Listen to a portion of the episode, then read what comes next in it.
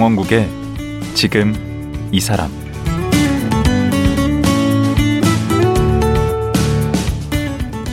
안녕하세요.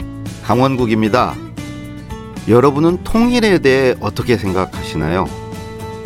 작년 2021 통일 의식 조사 결과를 보면 통일이 필요하다는 응답이 44.6%로 조사를 시작한 이래 가장 낮게 나타났습니다. 특히 20, 30대들이 부정적이었는데요.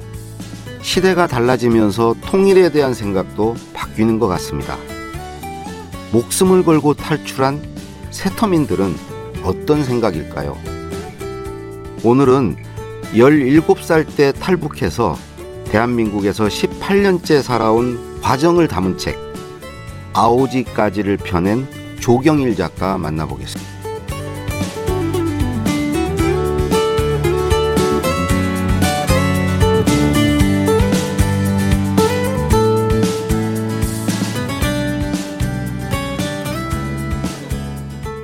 네, 안녕하세요. 조경일 작가 나오셨습니다. 네, 안녕하세요. 조경일입니다. 어, 근데 한국에 오신 지 얼마 되신 거죠? 올해로 18년이 됩니다. 그러면 북을 나온 게, 어, 몇 년도에 몇 살 때였죠? 2004년에 탈북해서 네. 그해 같은 해 2004년 9월에 네. 한국에 왔고요. 그몇 살? 그때 가 이제 16살입니다. 아, 16살. 예. 예. 전혀, 어, 북쪽 말투가 없는데?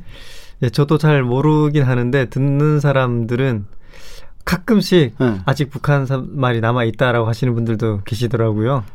그 의도적으로 좀 북한 말투를 없애려고 노력을 합니까? 아니 저는 전혀 노력하지 않습니다. 음. 그냥 자연스럽게 네. 뭐 이렇게 살다 보니까 그렇게 된 것 같아요. 아니, 전혀 안 느껴져요. 아 그런가요? 네. 예. 그 얘기 안 하면 네. 음, 모를 것 같아요. 근데 음. 고향 친구들 만나면 네. 또 일부러 또 자연스럽게 또 음. 고향 말 쓰고 쓰기도 합니다. 그게 이제 고향 친구라는 게 이제 북쪽에서 그렇죠. 내려오신 분들 네네. 그런 분들을 이렇게 탈북민이라고도 하고 세터민이라고도 하는데 네. 그런 말 별로 안 좋아하시죠. 그 뭐 제각각이긴 한데 네. 저는 어 최근에는 북향민이라는 단어를 좀 쓰기 시작했거든요. 어, 북쪽이 고향. 그렇죠. 어, 그거 고향이 괜찮네. 북에 있는 사람. 이게 그 우리가 실향민이 있잖아요. 근데 네. 고향을 잃은 사람들인데 네. 이 북향민은 고향을 북에 둔 사람들이다 해서 음. 이게 탈북 자라는 표현 자체가 어쨌든 부정적인 표현이 많이 섞여서 음. 그런 것들을 조금 뭐 인식 개선 차원에서도 한번 바꿔보자 이런 운동이 좀 있어서 이제 저도 이제 아 북향민도 꽤 편하고 부드럽다라는 생각이 들어서 좀 그렇게 좀 쓰, 쓰, 쓰기도 합니다. 탈북민은 그래도 괜찮아요. 탈북자는 좀 그렇죠. 예, 이게 범죄자 같은. 맞습니다. 놈작자 들어가는 것 자체가 예. 이런 사소한 노력들이 음. 아마 많이 바, 바뀔 필요가 있다라는 생각이 들어요. 그러면 지금 이게 꽤 되셨는데 우선 지금 뭐 하고 계세요? 예, 어, 얼마 전까지는 국회에서 뭐 비서관으로 또 국회 사무총장실에서 이제 있다가 음, 선거를 나가셔서 제가 모시는 분이 음. 예, 선거운동 나갔다가 뭐 낙선하시고 음. 예, 저도 선거에서 나갔다가 낙선하면 이제 후보자는 이제 백수가 되거든요. 그렇죠. 예, 그러면 이제 그 모시던 그 비서들도 네, 식솔들, 됩니다. 식솔들. 그러면 지난 선거 이후면은 백수를 꽤 오래 그렇죠. 하셨네요. 지금 시간상으로는 백수로는 1년이 좀 넘었죠. 예. 그동안은 뭐 제가 아르바이트를 좀 하고 아. 예, 아르바이트를 소위 이제 노가다라고 하는데 네. 현장 일들을 좀 했어요. 음. 그거 하다가 좀 음, 다시 이제 멈추고 뭐뭐 해보셨어요? 저는 그 지하철 이제 환기구 있잖아요. 예. 환풍구라고도 하죠. 그 환기구 밑에 미세먼지 집진기 장비를 설치하는 일이 있어요. 어. 예, 그거 이제 한 두 달 했어요. 음. 그래서 밑에 지하에 들어가서 그 기계를 설치하고 음. 나오는 일인데 좀 이렇게 육체 노동이다 보니까 음. 꽤 힘들긴 하거든요. 또 위험해요. 음. 지난 9월쯤인가 또 추락 사고도 또 있었고 그래서 제가 그 직전에 바로 그만뒀거든요. 음. 그래서 그 일을 좀 하고 좀 쉬다가 예. 그래서 그동안 모아뒀던 돈을 좀 지금은 까먹고 있는 상황입니다. 음. 그러면 집은 지금 어머님하고 같이. 네, 지금 아마 따로 살고 있긴 한데 그냥 음. 같은 동네에서 예, 어머니는 어머니대로 누나는 또 누나대로 그러면 내려온 게 북에서 내려온 게 어머니 누나. 그렇죠. 예. 저 저희가 4인 가족인데 음. 아빠만 북에 계시고 음. 이제 어머니가 가장 먼저 오셨고 음. 그 다음에 누나가 왔고 그 다음 제가 마지막으로 제가 왔습니다. 그럼 아버님이 지금 어떻게 사시는지는 최근 가장 최근에 연락한 건 언제인가요? 예, 가장 최근이 2008년이었죠. 그래서 음. 지금부터도 시간이 꽤 오래 흘렀는데 그게 마지막 연락이었는데 그 뒤로는 연락이 좀 안 됐습니다. 연락하는 것 자체가 일단은 좀 위험하고 음. 또 비용도 많이 들거든요. 네. 예, 그래서 이제 코로나가 좀 풀리면 어, 북한에서 좀 문좀 열면 다시 한번 좀 다시 찾아봐야 되겠다 그런 생각 좀 하고 있습니다. 음. 그럼 조금 전에 네. 그 이제 국회에서 비서관 네. 생활하셨다고 그랬는데 그 여기 오셔서 원래 이제 그거를 그 그 이 정치에 관심이 좀 있었나 봐요. 네, 저는 한국에 와서 네. 어, 한 1년 동안은 이제 기본 초중고 검정고시 학원을 다녔거든요. 네. 그리고 나서 앞으로 뭐 먹고 살까, 뭐 네. 하며 살, 살아갈까 네. 이런 고민들을 하는 과정 중에서 가만히 돌아봤죠. 돌아봤더니 저는 좀 어릴 적부터 운이 안 좋았어요. 예, 운이 안 좋았다는 것은 시대를 잘못 만난 거죠. 음. 예, 불행했던 어린 시절을 보냈기 때문에 나 같은 아이들이 더는 없었으면 좋겠다는 생각이 좀 들었어요. 음. 그러려면 당연히 남과 북이 어, 관계를 빨리 회복하고 어, 뭐 그게 통일이든 협력이든 음. 어떤 어떤 정치적인 뭐 과정이든 간에 북한 주민들이 더 이상 나 같은 아이들이 더 이상 굶지도 않고 음. 배고프지 아- 않는 상황이 되었으면 좋겠는데 음.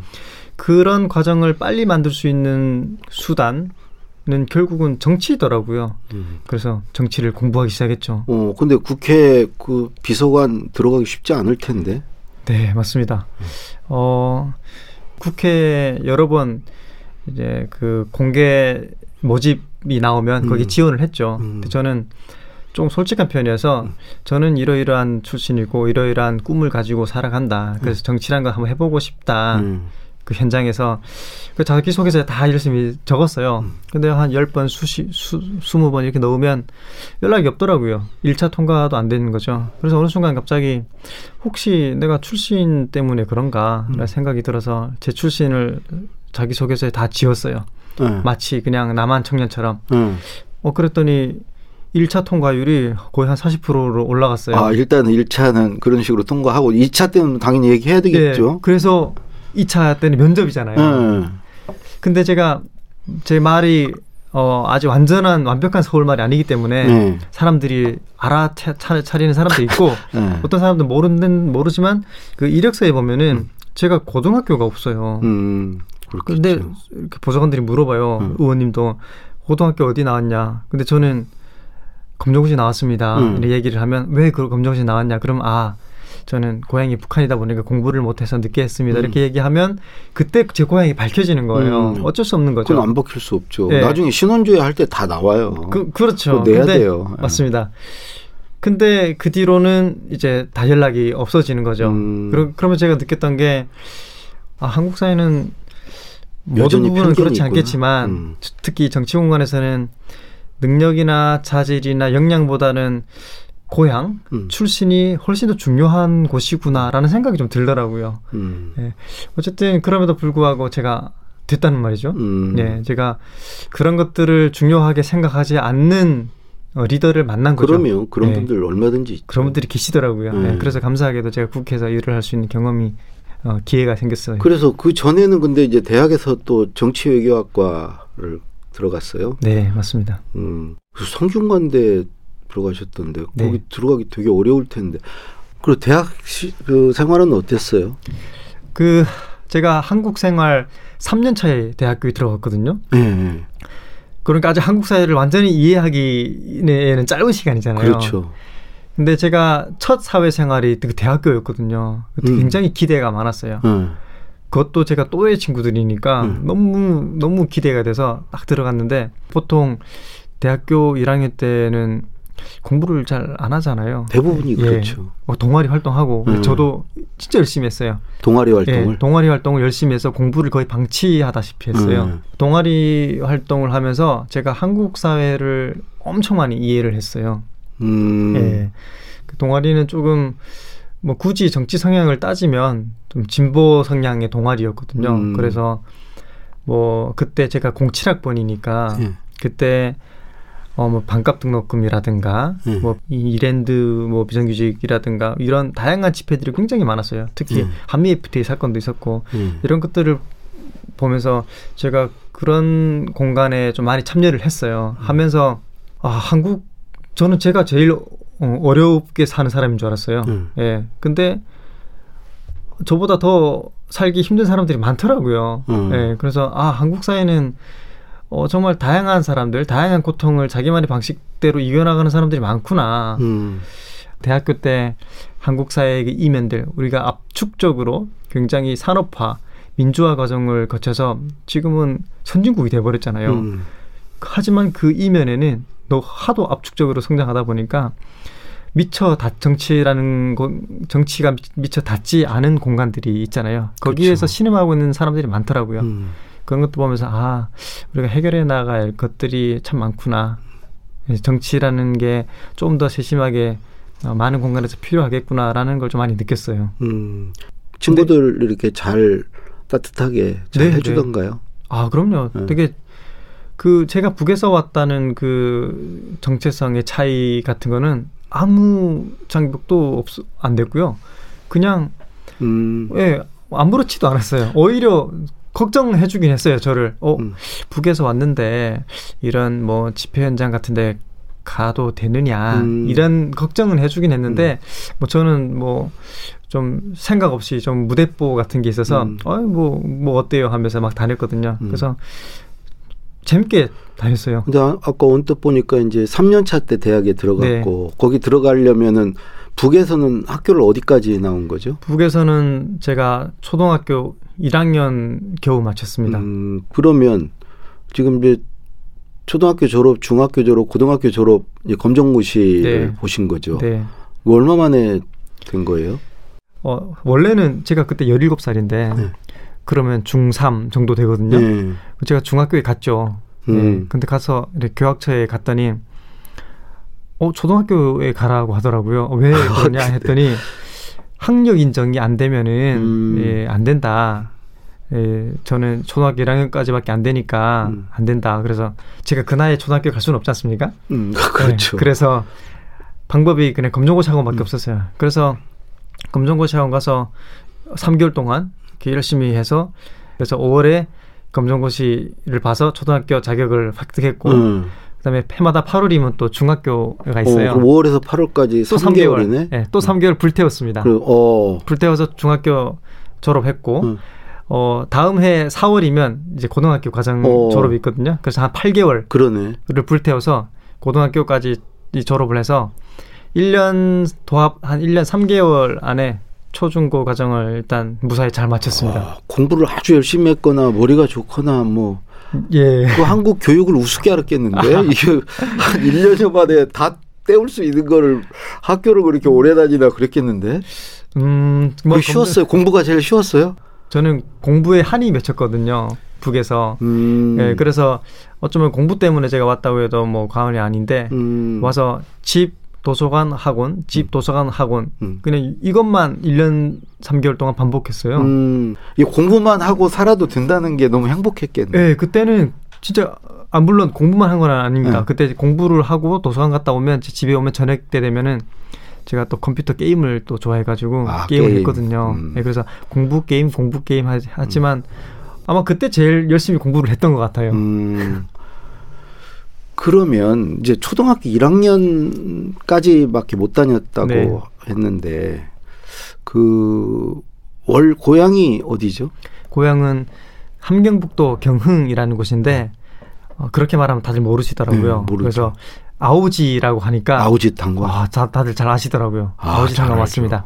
제 집 집 뒤가 바로 아우지 탄광이거든요. 그 아우지가 순 우리말이에요? 오, 제가 할머니한테 들은 얘기인데 네. 할머니가 그런 얘기를 했어요.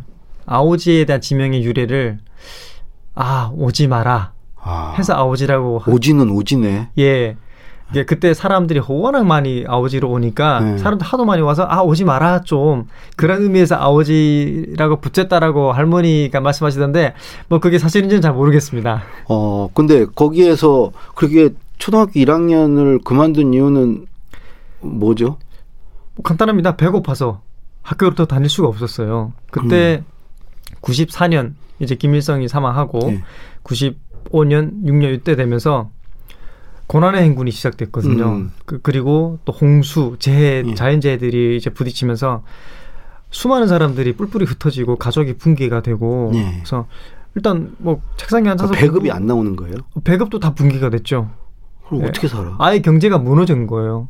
음. 예, 그래서 일단 책상에 앉아서 공부를 하려면 네. 뭐든 먹어야 가능하잖아요.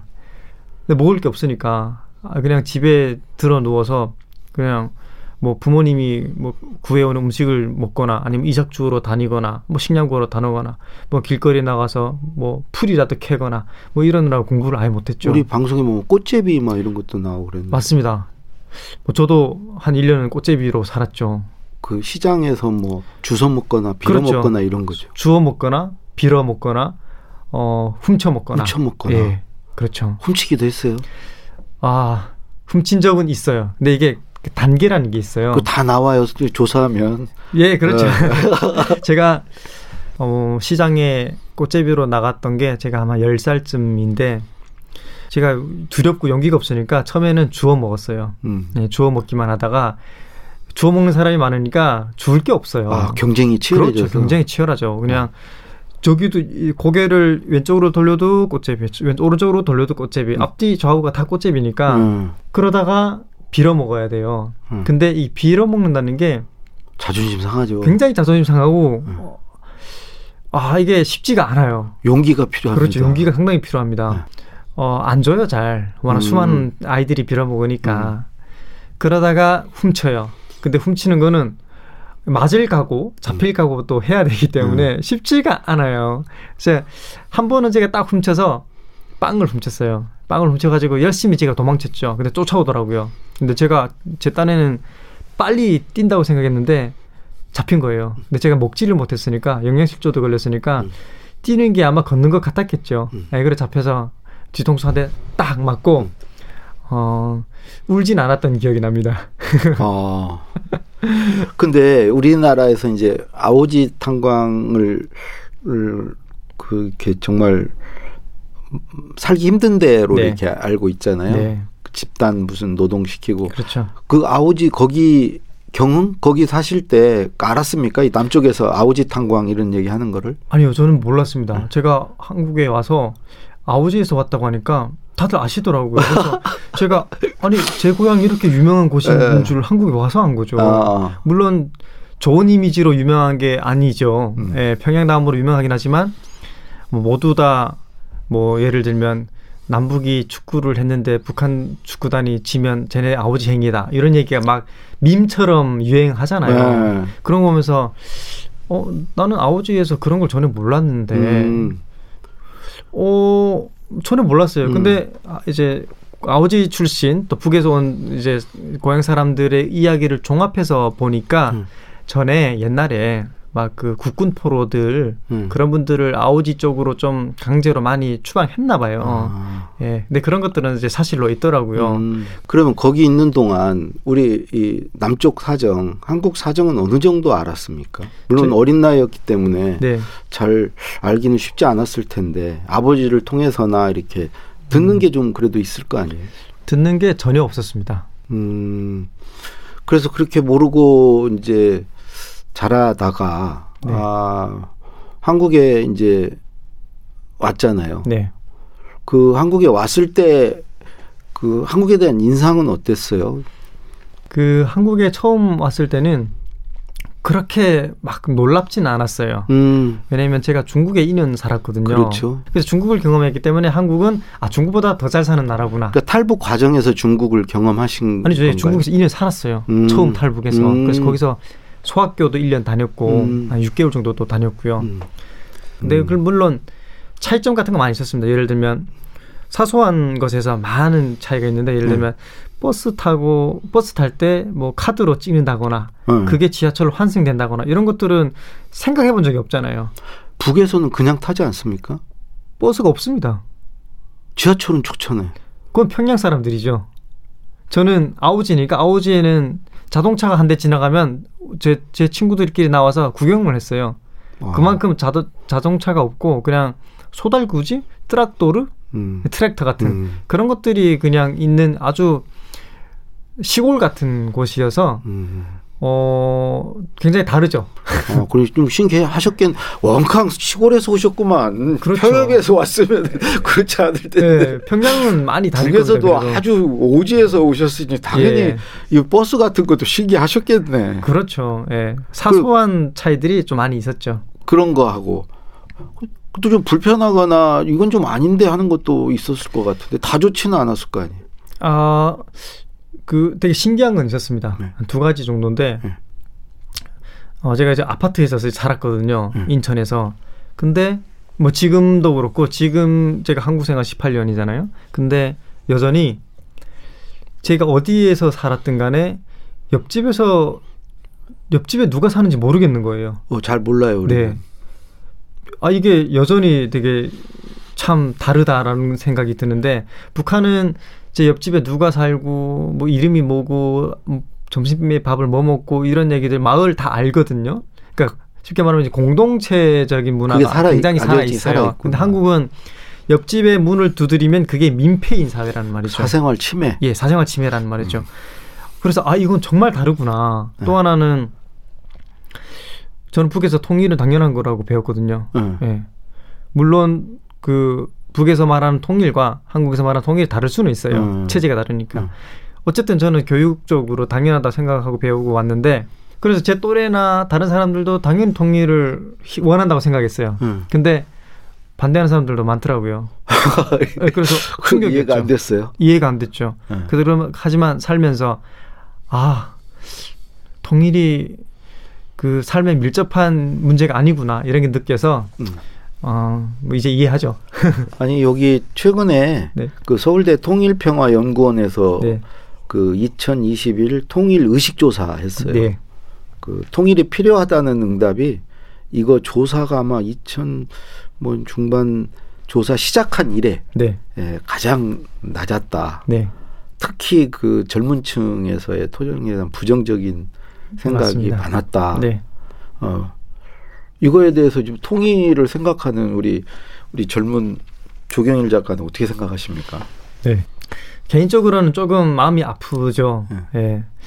아, 저- 저는 어쨌든 제 소명을 통일로 가지고 가고 있는데 점점 그런 것들이 희석되니까 마음이 아픈데 또 그럴 수밖에 없다고 또 생각을 해요. 왜냐면 지금 제 저 개인만 봐도 지금 아직 취업하기가 어려워서 음. 열심히 자기소개서를 썼다 지웠다 썼다 지웠다 하는데 통일이 피부에 와닿지가 않는 거죠. 그렇죠. 지금 담론에 머물러 있는 통일이라는 말이죠. 그 음. 청년들에게 너희들 어, 미래 통일에 대한 꿈을 가져야 된다라고 얘기하는 거는 어, 그별 부질없는 얘기인 거예요. 음. 당장 취업하기도 힘들고 경쟁에 치열하게 어, 나고자가 되지 않기 위해서 열심히 살아야 하는데 그냥 그런 진부한 이야기만 얘기하는 것은 별로 의미가 없는 거죠. 그 통일이 되면 오히려 좀 손해 볼 수 있다는 생각도 맞습니다. 좀 하는 것 같아요. 네, 맞습니다. 그, 그렇다 보니까 음. 통일하면 뭔가 내가 부담해야 되는 게 많, 많겠다. 음. 예를 들어 세금 같은 거 이런 인식이 많이 박혀 있는 거죠. 음. 얻을 수 있는 이익은 더 큰데 사실은. 그렇죠. 이게 보면. 패러다임의 전환이 필요한 거죠. 음. 통일 교육, 음. 통일에 대한 그 개념 자체도 굉장히 많이 바꿔야 됩니다. 음. 그래서 저는 통일이라는 말을 오히려 안 써요. 통일이라는 말 자체가 음. 그 우리 한국 사회에서 통일로 나아가는 그 길을 많이 방해하고 있다고 생각해요. 예. 네. 그래가지고 요즘 이 책까지 쓰신 것 같아요. 네. 제목이 그 조경일의 아오지까지. 이 아오지는 아까 얘기한 이제 네. 고향을 얘기하는 것 같고. 근데 요거 제가 언뜻 이 목차를 떠들러 보니까 그 제목 중에 조국이 있어요. 조국. 네. 그 조국은 아니고 네. 진짜 조국. 네. 이, 이 그래서 마지막으로 좀 질문하고 싶은 게 우리 조경일 작가에게 조국은 어디입니까? 네. 그 제가 제 그 책을 쓰면서 그 챕터를 쓰면서 생각했던 게 제가 여러 번 그런 이야기를 들었어요. 조국은 내게 조국은 어디냐 이런 얘기를 음. 가끔 들었는데 되게 많이 고민을 했거든요. 예. 저는 이제 북에서 태어났습니다. 예. 그때는 제 조국이 당연히 북한이었죠. 예. 사는 곳도 북한이었으니까. 그때는 북조선이었겠죠. 그렇죠. 북조선이었죠. 근데 지금은 제가 서울에서 살고 있거든요. 음. 그럼 당연히 이제 저는 대한민국 국민이고 그렇죠. 그렇죠. 이제 서울이 제 고향이란 말이죠. 음. 근데 제 조국이 두 개가 돼버린 거잖아요. 음. 내 과거의 조국은 북한이고 제가 살다가 떠나온 곳이 제 과거의 조국인 거고 제 현재의 조국은 지금 서울 대한민국이다 이렇게 생각하고요.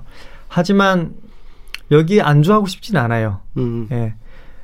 저는 북에서 왔기 때문에 제가 어떻게든 그 북한 그곳을 위해서 어떤 일이든 하고 싶다는 소명이 있기 때문에 음. 바꿔야 되나 소명이 있기 때문에 그 조국을 항상 생각할 수밖에 없고 음. 하지만 제가 살아가고 있는 이 조국인 대한민국도 분열 때문에 음. 아직 남과 북은 갈등하고 있잖아요. 음. 그래서 완전한 조국이 아니란 말이죠. 아, 반쪽이에요. 통일된 조국. 그렇죠. 그래서 저는 아 내가 이제 사람들이 내게 더 이상 네 조국은 어디냐라고 묻지 않는 그런 조국이 있다고 생각해요. 아. 예, 그게 제 미래의 조국일 거예요. 음. 그러면은 그곳은 남도 북도 아니고 남북이 같이 사는 음. 그런 곳이 아마 제 조국일 거예요. 그래서 음. 저는 세 가지 조국을 다 경험하고 싶어요. 죽기 전에 예, 아, 그걸 만들어 보고 싶은 거죠. 꼭 그랬으면 좋겠는데 네. 문제는 시간이 다 됐어요. 네. 그래서 내일 하루 더 나오셔서 네. 좀 얘기를 좀 더 해봐요. 내일이 진짜죠. 어떻게 북한을 나오게 됐으며 아, 그 예. 과정 네. 아 그냥 드라마틱한 건데 예. 그건 내일 좀 들어보기로 하겠습니다. 예, 감사합니다. 예, 오늘 감사합니다. 예, 감사합니다. 예.